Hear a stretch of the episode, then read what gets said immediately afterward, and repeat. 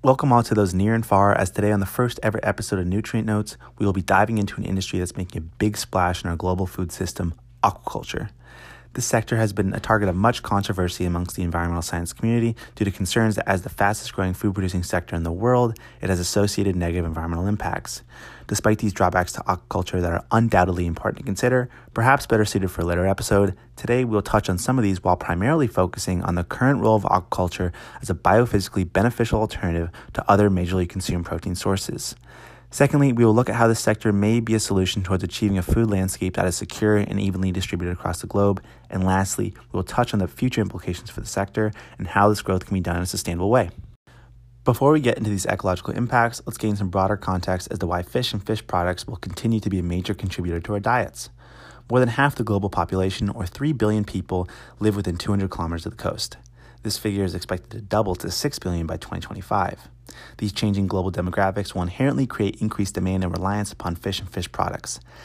As demand continues to grow internationally, fishing practices have been seen to result in overharvesting and, in turn, degradation of marine habitats to meet these global food needs. Although we're seeing a growth rate of aquaculture related production of 10% per year, we must look to areas around the world with production potential to expand aquaculture operations, as well as where to provide technology transfers to unregulated farming practices so that further degradation of coastal ecosystems is minimized aquaculture is not going anywhere, since wild caught fisheries are becoming increasingly obsolete due to countless instances around the globe where unsustainable and environmentally damaging practices have occurred. Our fish protein sources will need to come from farmed operations. Speaking of sustainable protein, let's now dive into some of the biophysical advantages provided by aquaculture in feeding our growing population. When we look to one of the ultimate roles of fish within our diets, providing us with protein, here's where farm fish products show their potential amongst other protein sources. As outlined in a highly comprehensive study by Poore and Nemecek in 2018, they ranked the impacts of various protein sources in regard to a myriad of impact categories. Today, to gain a snapshot look into this detailed study, we will solely be looking into GHG and land use impacts. Let's start with GHG emissions. When looking at the primary source of protein in our diets, beef, poultry, and pig meat, farm fish performs very close to poultry meat.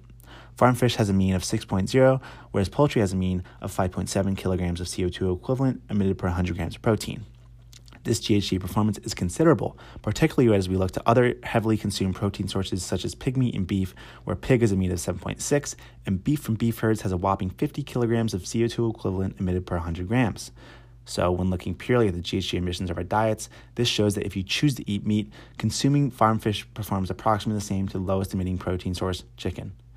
Secondly, looking to land use impacts, it's apparent that ma- the majority of land use for farm fishing will occur from storage and processing as the actual farming occurs in the water. This is not to be overlooked. Land use and soil degradation from agriculture is an issue that continues to be compounded by our growing population, as well as with demand for pig, beef, and poultry protein. This is where aquaculture presents a viable solution.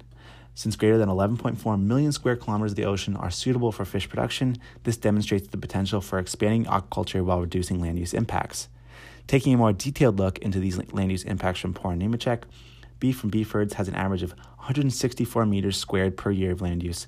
Pig takes up 11 meters squared, poultry at 7.1, and farm fish with the lowest land usage at 3.7 meters squared per year. Industrial beef production has clearly been a large driver of land usage and subsequently degradation of fertile land. It's predicted that by 2050, the total levels of arable land will be only one quarter of the levels that they were in 1960, or 75% loss. Now let's move into some of the nutritional and food security benefits provided by aquaculture, as there's much more to the picture than simply biophysical impacts.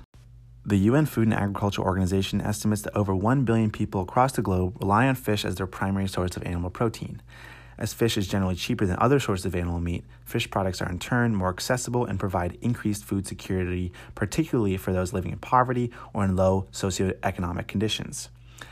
Additionally, aquaculture provides a source of economic security for approximately 500 million people across the globe, the majority of which live and operate within developing nations. With advances in aquaculture technologies over the past 30 years, developing nations have been able to double their animal protein consumption per capita. Although this comes with cost to the environment, this expansion has increased accessibility for fish meat in households across the globe, diversified diets, and increased protein, mineral, and vitamin content to the diets of those experiencing food insecurity. So, farm fishing clearly presents a promising alternative to other protein sources in terms of increasing food security, GHG emissions, and land use impacts. However, we must note that overfishing and degradation of marine habitats remains a pressing issue within the sector. For this, we will briefly look at Australia as an example, given that the nation has been a hot topic in global fish provision due to the rapid growth of aquaculture, its growth potential, and global trading contributions within the nation.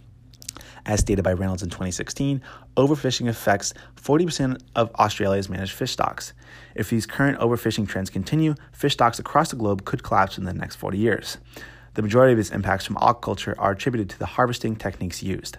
For example, a study by Farmery in, in 2015 identified demersal trawling to be responsible for the highest ecosystem impacts as well as the highest carbon emitting aquaculture technique.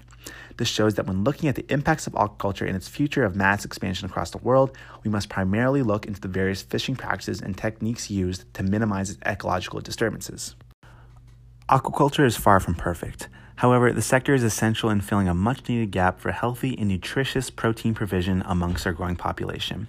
To do it sustainably and avoid further degradation in marine habitats, we need to improve access to technology. This includes improved feeding systems to increase feed efficiency and minimize environmental costs. This includes biotechnology to treat fish-borne diseases and digitalization for improving revenue streams to developing nations and help to effectively scale production. Much environmental degradation in the sector occurs either through mismanagement and lack of regulation on commercial practices or lack of infrastructure for smaller, more subsistence based farms. Therefore, policy that is context specific rather than one size fits all will be a pinpoint towards achieving this sustainable fish provision landscape. Placing stricter regulation upon highly ecologically damaging practices like demersal trawling and feeding systems, while improving access to technology for growing farms, will help to expand the sector while closing the gap between production and consumption across the globe. Thank you all for tuning in, and I hope that you have a wonderful rest of your week. See you next time.